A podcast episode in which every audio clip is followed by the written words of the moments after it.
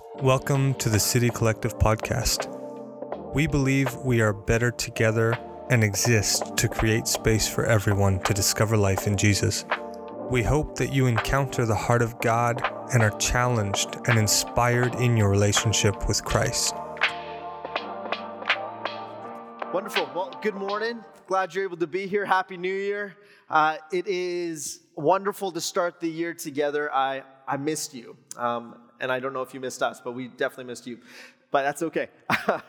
we are launching ourselves into a new series to start the year. Uh, we have been going through the Gospel of Matthew, and we're going to be making our way back to that in, in short order and continue our journey through the Sermon on the Mount. But to start the year, we wanted to be looking at something in particular that I think it's, it's relevant to all of us. It's, it's important. It's, it's at the center of all we do, and it's the idea of relationships. Um, we're calling this series It's Complicated. And wherever you find yourself on your journey of faith, Christian, non Christian, atheist, agnostic, not sure about Jesus, relationships matter, and we hope that this is a safe place that we can explore this idea. I, think sometimes when we think about the idea of relationships, especially in church, you're like, okay, we're about to have like a dating marriage conversation. Uh, and maybe there's going to be a, a, hint of that throughout the, some point in this series. But to isolate relationship conversations to, to dating or to marriage, I don't think it gives it the full weight that it's deserving of, even within a biblical context. Uh, as, as we start the year, and we're going to be talking about this idea of relationships all the way through these, these next four, four to five weeks, I think it's important for us to understand at a baseline how relationships actually impact our day to day, how they impact who we are to ourselves, who we, who we are to others, and who we are to God. We need to have this conversation. Uh, Jacques Cousteau, he says, all life is part of a complex relationship in which each is dependent upon the others, taking from, giving to, and living with all the rest. At our very core, we are relational beings. And in our modern world, we've tried to, to microwave and, and to fast track this, this thing that we crave in relationship to be something that, that goes like everything else. It moves really quickly. Uh, whether it's reality TV shows or, or, or, dating apps, and I'm not trying to, to make fun of anything, maybe a little bit of reality TV shows, but it is something that's fast tracked by our culture the way in which we build relationships and have relationships. And, and I, am not one to, to make fun of doing things quickly. My wife and I, we, we met in May 2019 and we were married in December 2019. So it, it happened quickly. And uh, I, th- this is not going to be a series about method. So I think the how, it, it varies and it should vary. You and I, we're unique. Our, our experiences are unique. Where we come from is unique. But, but the why is a conversation that we really need to consider. The truth is, healthy relationships are a matter of life and death. I don't know if we all consider it in that way, but I believe that to be true. Like I said, not just in dating, not just in marriage, but in the relationship you have with yourself, with others, and with the divine. And these relationships fall into these different categories. And to start off the year, I want to begin by probing our relationship with God. So, this is real relationships for real people. If you spent any time in church, in a church like ours or within a church tradition, perhaps you've heard the statement, uh, a personal relationship with God. And, and whether you are in a church or in a community or within your local supermarket, I think you're going to find that there are a range of experiences when it comes to an individual's relationship with God. For some, they, they wouldn't even use the word relationships. Maybe they would use exposure or an experience with God. For, for others, it's just simply complicated. Because here's the thing our, our relationships with the God, they are complicated because they're formed by experiences, but they're formed by our family history, by our friend groups, by our cultural value systems. It's, expo- it's formed by our exposure to faith conversations or faith institutions. What, what has been an input into our relationship with God whether directly, indirectly, purposefully, or not, all of this forms, forms our relationship with God. And so we need to be aware of this in how we approach it because often we use language of our relationship with God that feeds into the complication of it based upon our previous experiences. I've had relationships in the past, and therefore I apply the language of past relationships to my language with God. And then we make assumptions and we have expectations of our divine relationship based upon our earthly ones. I'm not saying that this is an unfair thing to God, but in reality, it is often not completely true. It's formed by something where we're almost putting words into God's mouth.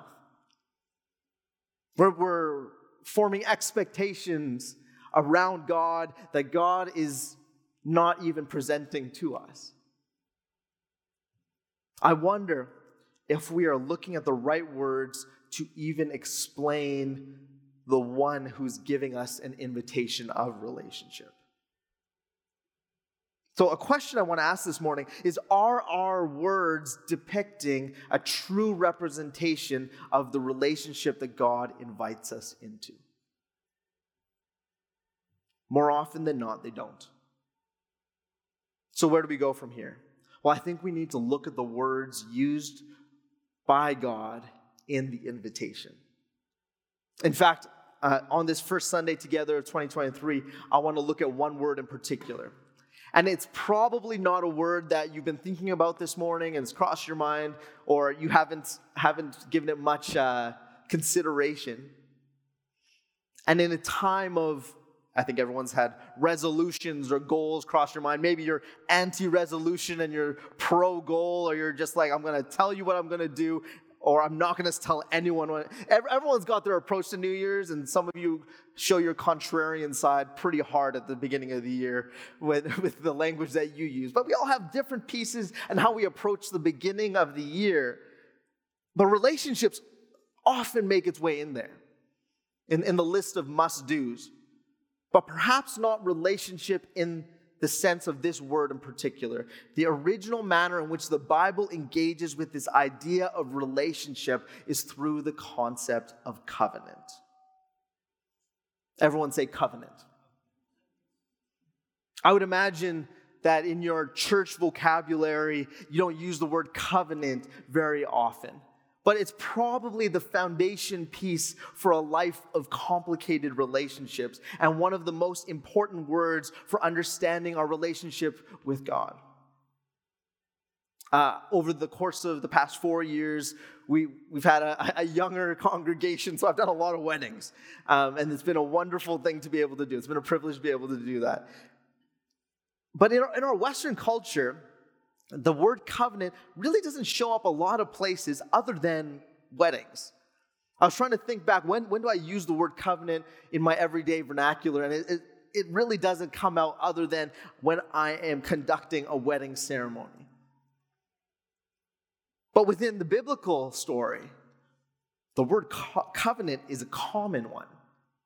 It is showing up again and again and again. There are stories throughout the scriptures speaking of covenant, from a legal binding contract to a marriage commitment, from individuals to cities to kings to, to people groups.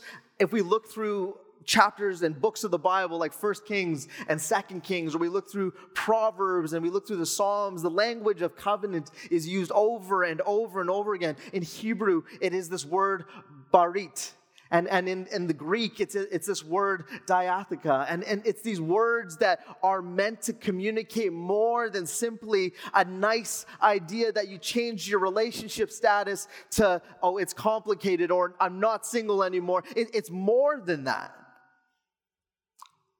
So I, I want to talk about this morning this idea of covenant and what it actually does for us as we begin our year.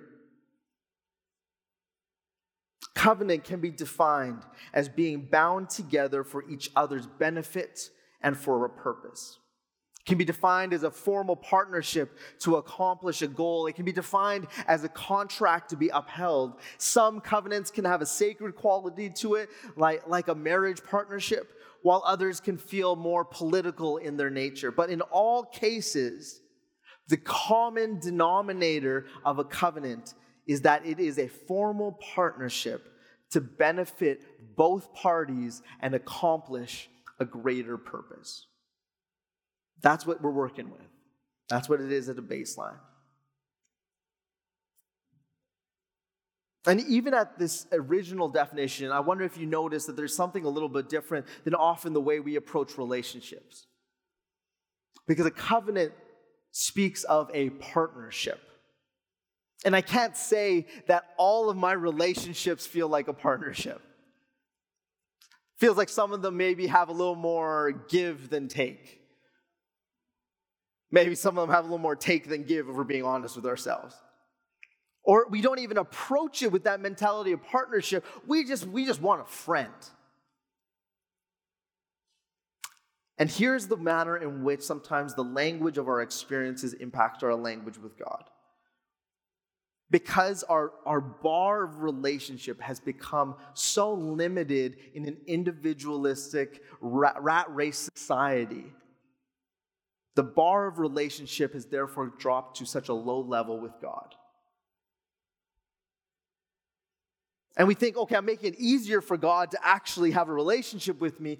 But in reality, for God to set the precedent of relationship with you and with me to be around the word covenant actually communicates that it is of great weight and of value to Him. It's actually intended to not just be a nice idea, it is intended to be a partnership. I'm not sure I treat my relationship with God as a partnership all the time, but it seems that He does. Here's what's most interesting and important about this word in the Bible. Uh, Tim Mackie, he puts it this way that the character who makes the first covenant in the story of Scripture is God. The second person who initiates a covenant in the story of Scripture is God. The third is actually a guy named Abram and a guy named Abimelech, and it's in a dispute over a well, but we're not concerned about that. What is important to notice is that the first and most repeated covenant maker in the Bible is God. And God's covenant promises are what drives the story of humanity. So, we're going to outline this before we're going to dive into one text in particular. There are four times in the Old Testament, in particular, where God initiates a covenant relationship. And He does it with Noah, He does it with Abram, He does it with the nation of Israel, and He does it with King David. So, with Noah, Noah and his family are the only ones left after God has brought a flood to cleanse the world of human corruption. He makes a covenant to never do so again, despite what might happen in the future. And Noah actually, in this partnership, doesn't have to do anything. God is promising to be faithful, even though he knows humans can't be.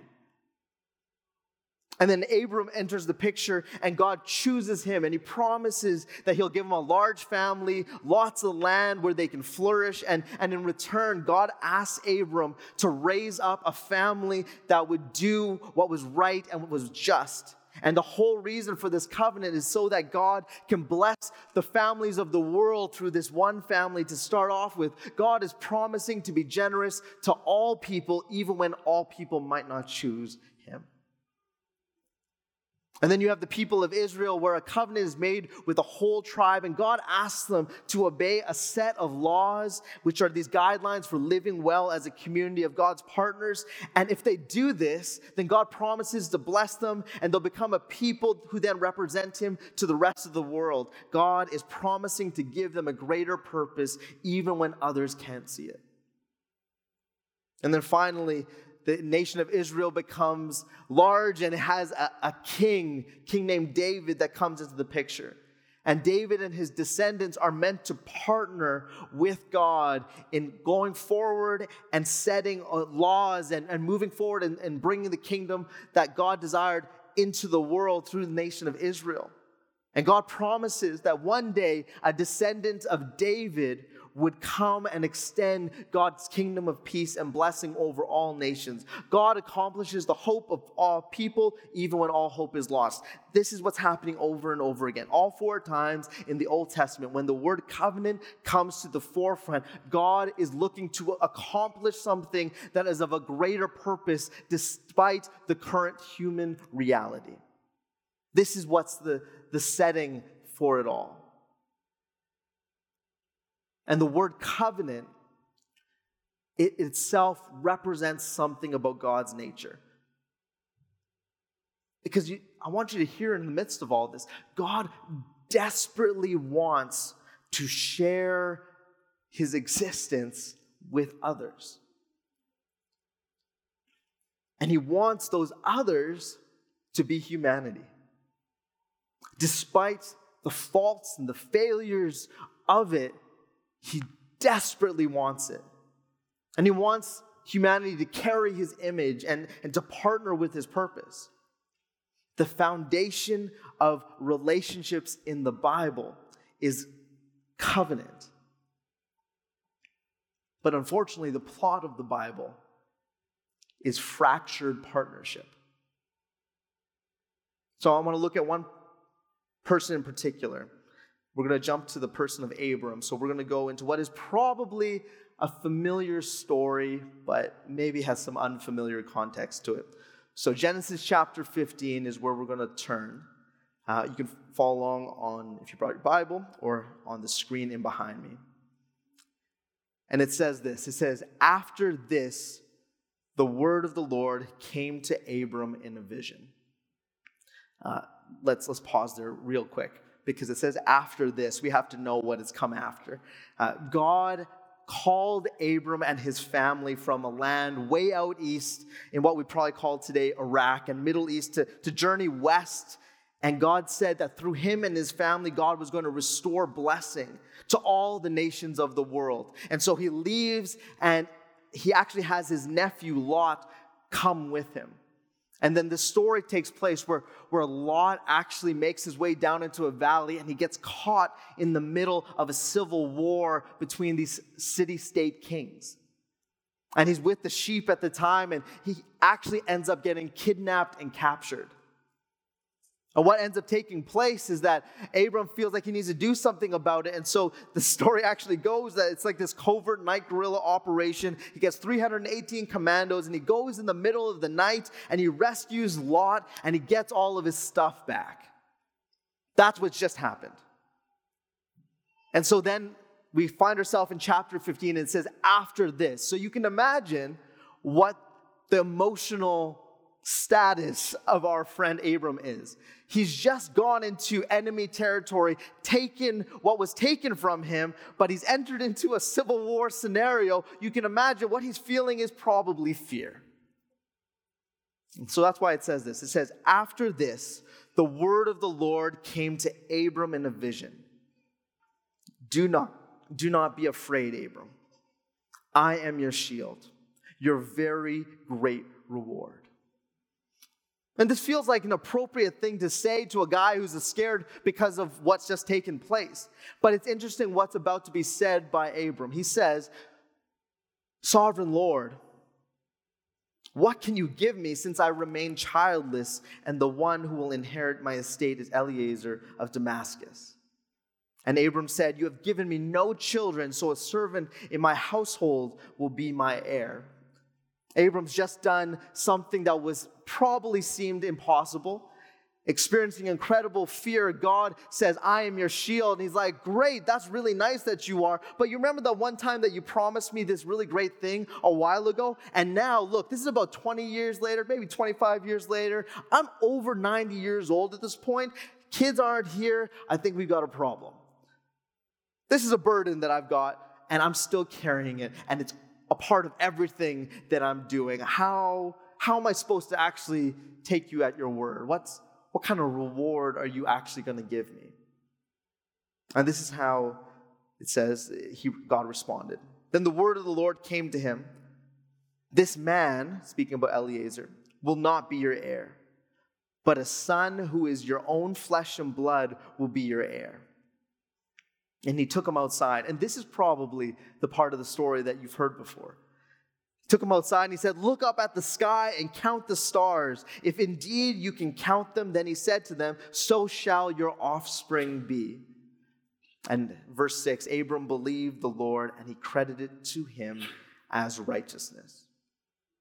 So maybe you've heard this story before. Looking out upon the night sky, hope and promise presented. It kind of feels like the beginning of the year. You look out and you're like, oh, all the possibilities in front of me. And I think, I think it's funny because God asked him to count the stars. This isn't our, our polluted uh, cityscape star viewing opportunity. This is in the middle of, of an open land where the stars would have been vibrant in the night sky countless beyond measure. And God says, Look at the stars and count them. And the point is obvious because He can't do that.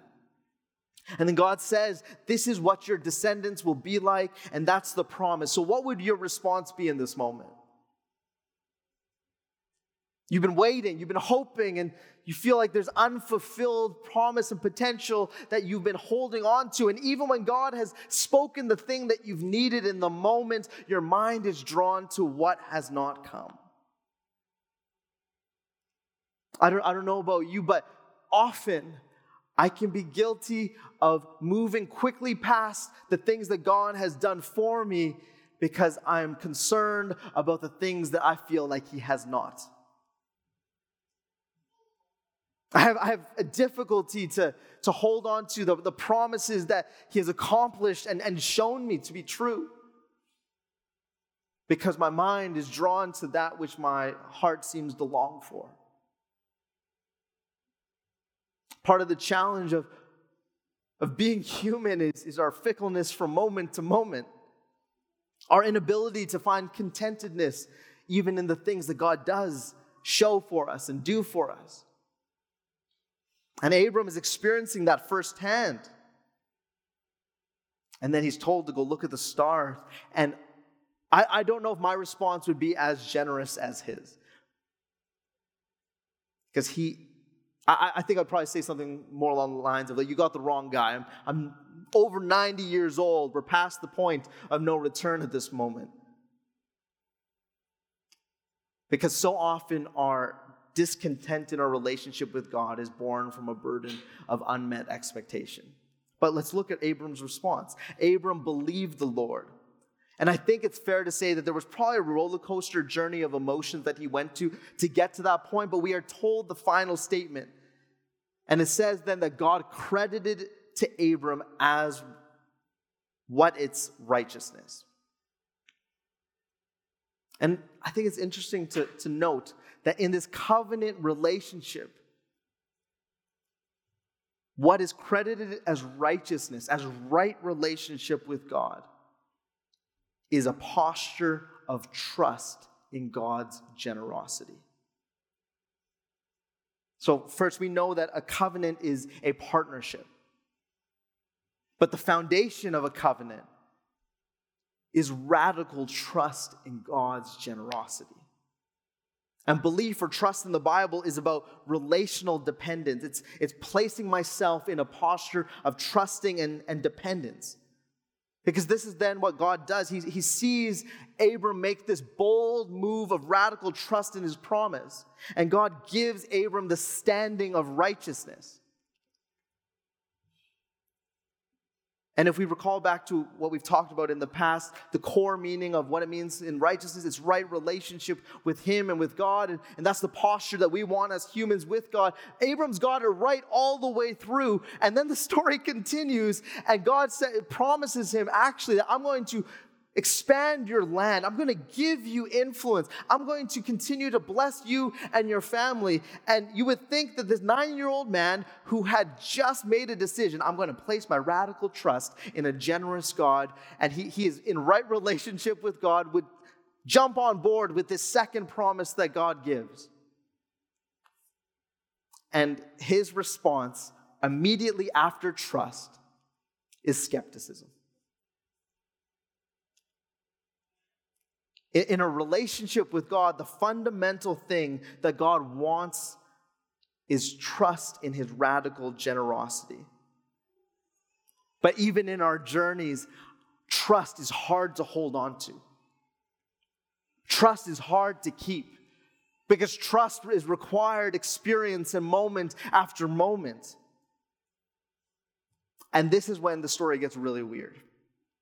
So prepare yourself. Uh, everyone's privy to the skies being open and stars being presented, and count the stars, and it feels joyful and full of promise. But if we go back to our text, Abram com- communicates skepticism. And God's response to his skepticism is he says, Go get a heifer, go get a goat, go get a ram, make sure all are three years old. Don't forget to bring a dove and a young pigeon as well. The story just got weird. And it's probably stranger than you remember. This is what it says in verse 10. And then in verse 11, it says, that the birds of prey came down on the carcasses, but Abram drove them away. So, so this is what happens in this moment. God calls him to grab all of these different animals. And he gets all of these animals, and in this beautiful stargazing moment, we uh, now have entered a scene from a horror movie as he begins to cut these animals in half. It's a little line in there that you can miss if you can pull up verse 10. It says here Abram bought all these two hit them, cut them in two, and arranged the halves opposite each other. The birds, however, he did not cut in half. We don't know exactly what happened. Maybe he broke the necks. But then birds of prey came down on the carcasses, but Abram drove them away. This is a bloody, graphic scene. And he takes the carcass halves and he separates them on opposite sides. He has to fight off vultures and crows. What the heck is going on here? What does this bloody ritual actually mean? Well, we get a clue in Jeremiah 34 where there is Israelite kings who had promised that they would set a group of slaves free. And then those rulers in Jerusalem, they went back on their promise. And they really angered God because they had made a covenant and they went back on their promise. And here's what God actually says to those leaders in Jeremiah 34, verses 18 to 20. He says, those who have violated my covenant and have not fulfilled the terms of the covenant that they made before me, I will treat like the calf they cut into and walked between its pieces the leaders of Judah and Jerusalem, the court officials, the priests, all the people of the land who walked between the pieces of the calf, all deliver into the hands of their enemies who want to kill them.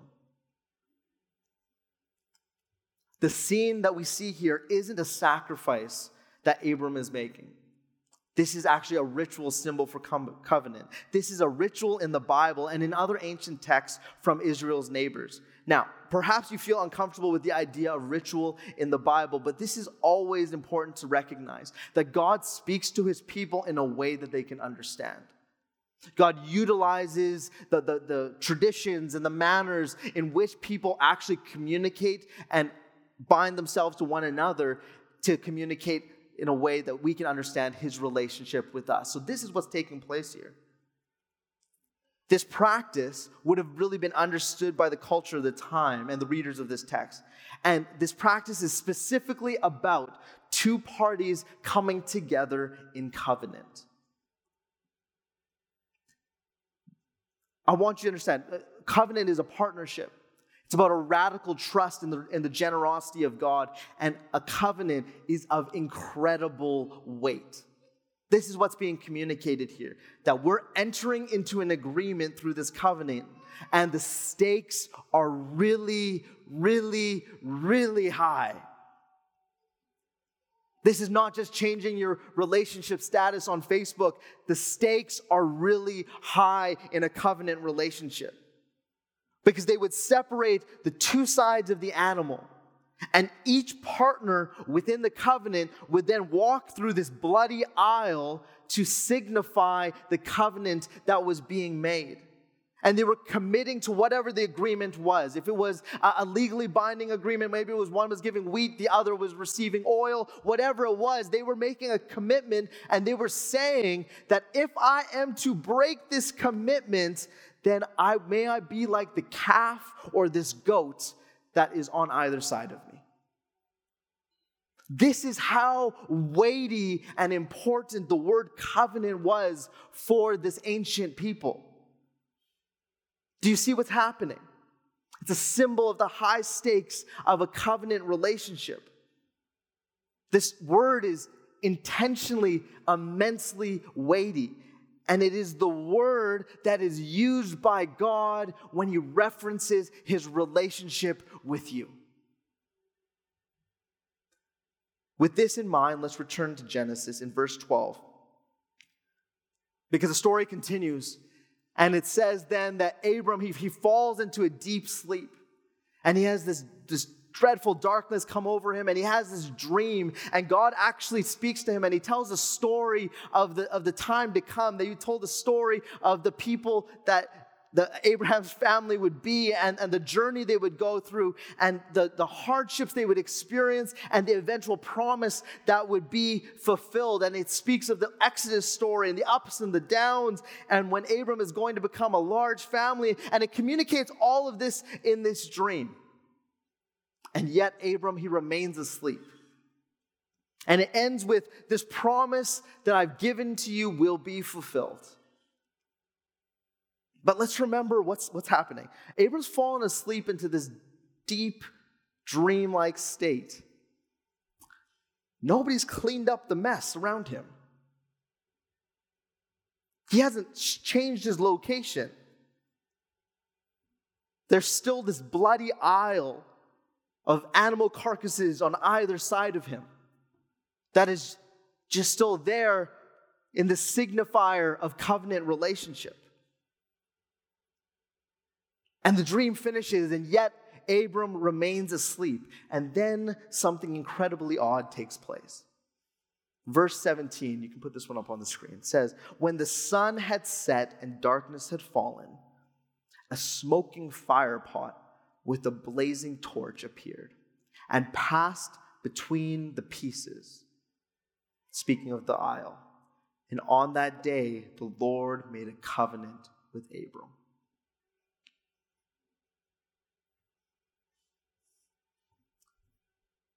who should be walking between the pieces of this bloody aisle?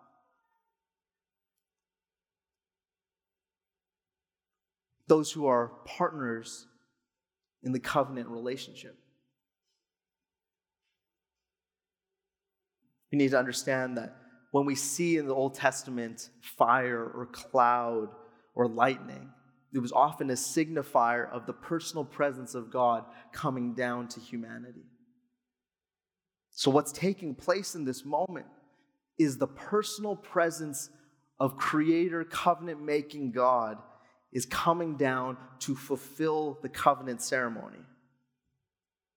And he comes down and he walks down the aisle. But Abram's still asleep. Abram doesn't do his part in a traditional covenant making ceremony, they're both supposed to get up and walk down and make their commitment to each other. And, and God slips something in Abram's drink and he remains asleep and he walks down the aisle. Something really odd's happening here. And this is what's taking place. God knows that a covenant partnership, a covenant is a partnership, and yet his partner would be lacking. God knows that Abraham's family would not be faithful covenant partners. He knows that Israel would have failure upon failure of relational breakdown. And yet, he still continues to make covenant relationship with Abraham. God initiates a covenant relationship with a people that he knows aren't going to keep up their end. So, what does God choose to do? he protects Abram. He protects his partner. He protects them from the worst consequences of a covenant failure. But at the same time, he isn't going to let their failure determine whether or not his purpose for the covenant is fulfilled.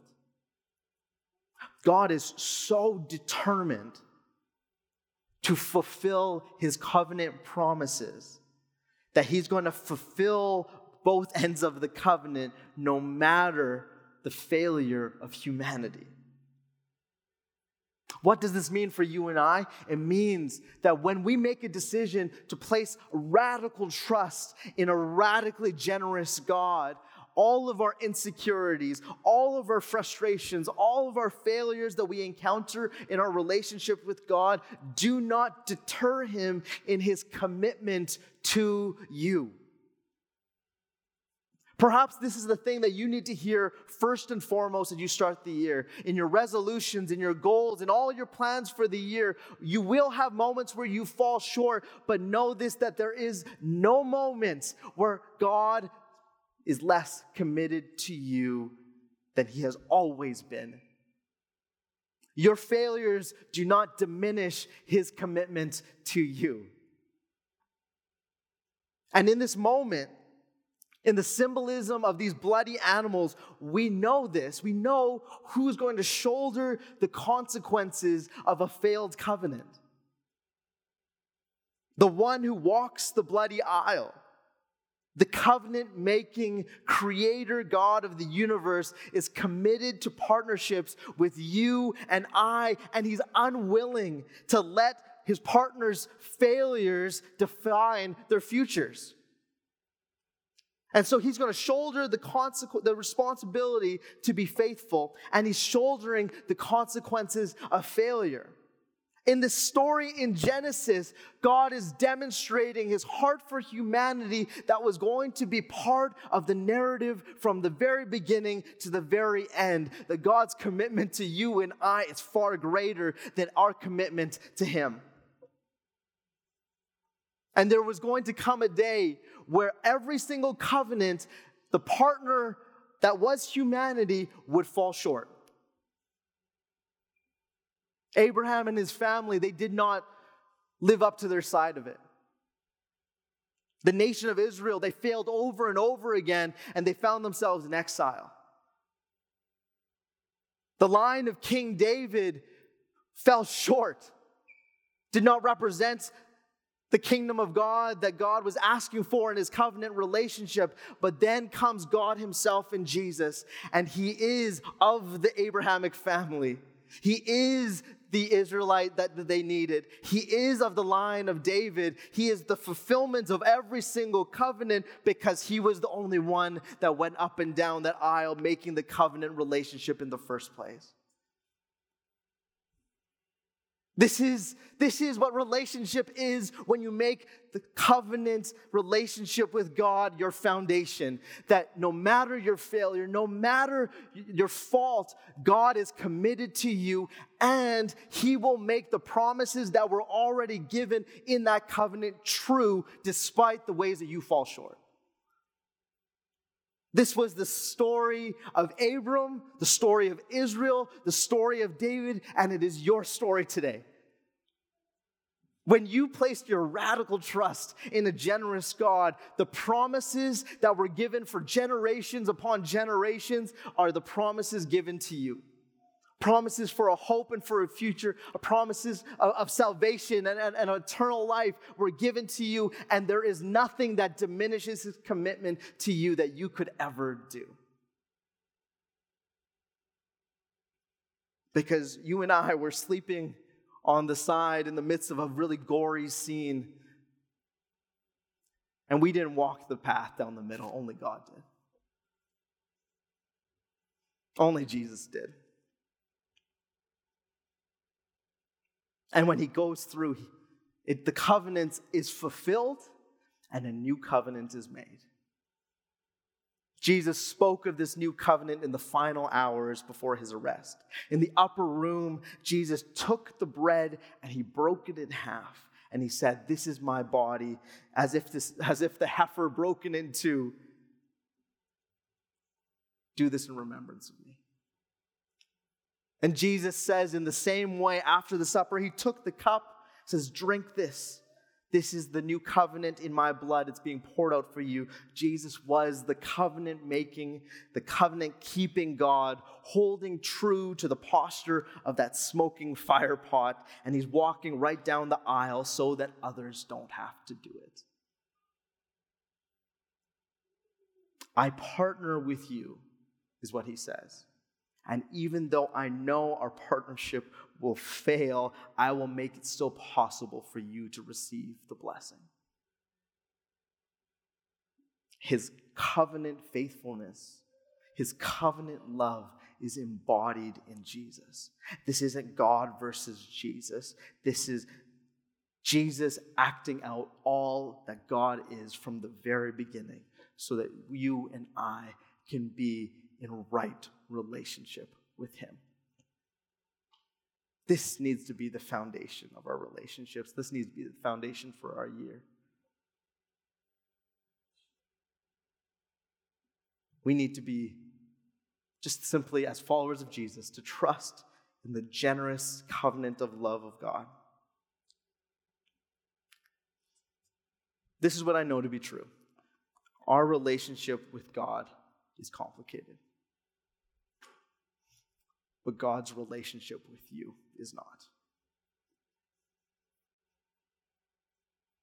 He is deeply committed, permanently committed to you, not in just that I will stand on the edge so you can see me.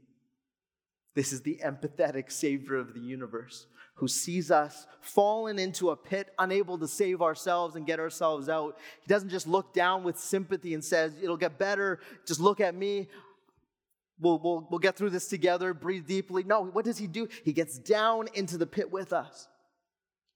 And he doesn't just go down there unequipped, he come, comes down with a rope, something to get us both out so we can both get out together. Deeply committed from the very beginning of time, he had your relationship with him in mind a covenant, a partnership, radical generosity, incredible weight, and a purpose fulfilled through his generous grace to us. May this be your foundation for relationships this year. Where it is complicated in every other way, remember, his relationship with you is not. Let's pray. Heavenly Father, we give you thanks for your goodness in this time together, for the ways that your word speaks to us and presents just the, the, the truth of your pursuit of us from the very beginning of time. From, from the book of Genesis to, to here at HD Stafford, you remain the same the covenant keeping, promise making God who pursues us to the ends of the age. So, for each of us here this morning, who at the beginning of this year are perhaps hoping to, to set our relationship with God, to come to know you, or we're just carrying deep burdens, I just pray right now over all of those feelings and those, those struggles that we're carrying. I pray that we would know how committed you are to us. That our failures cannot reduce it. And even when we do fall short, the promises that are given are still provided because of who you are always. Give us boldness this year. to be a people who live from that promise. That even when things get difficult, we experience joy from you, not out of radical optimism, but because of your radical generosity. Transform our hearts. Make us people who are like you. Help us to be better partners in the covenant relationship that you invite us into. For those who are here this morning and they don't know you, and you've never experienced the freedom of grace and love, I just pray right now, Holy Spirit, that you would stir within their hearts just a sense of your presence. Where they have felt isolated and alone, help them to sense how near you are. And that the invitation given by Jesus of just radical trust in a generous God, to believe in Him, is enough. We offer all these things to you. In Jesus' name I pray. Thank you for listening to today's message. We hope it encouraged and blessed you in your walk with our Lord Jesus Christ. To keep up with City Collective, make sure to check us out on Instagram and Facebook at City Collective Church. Have a great week.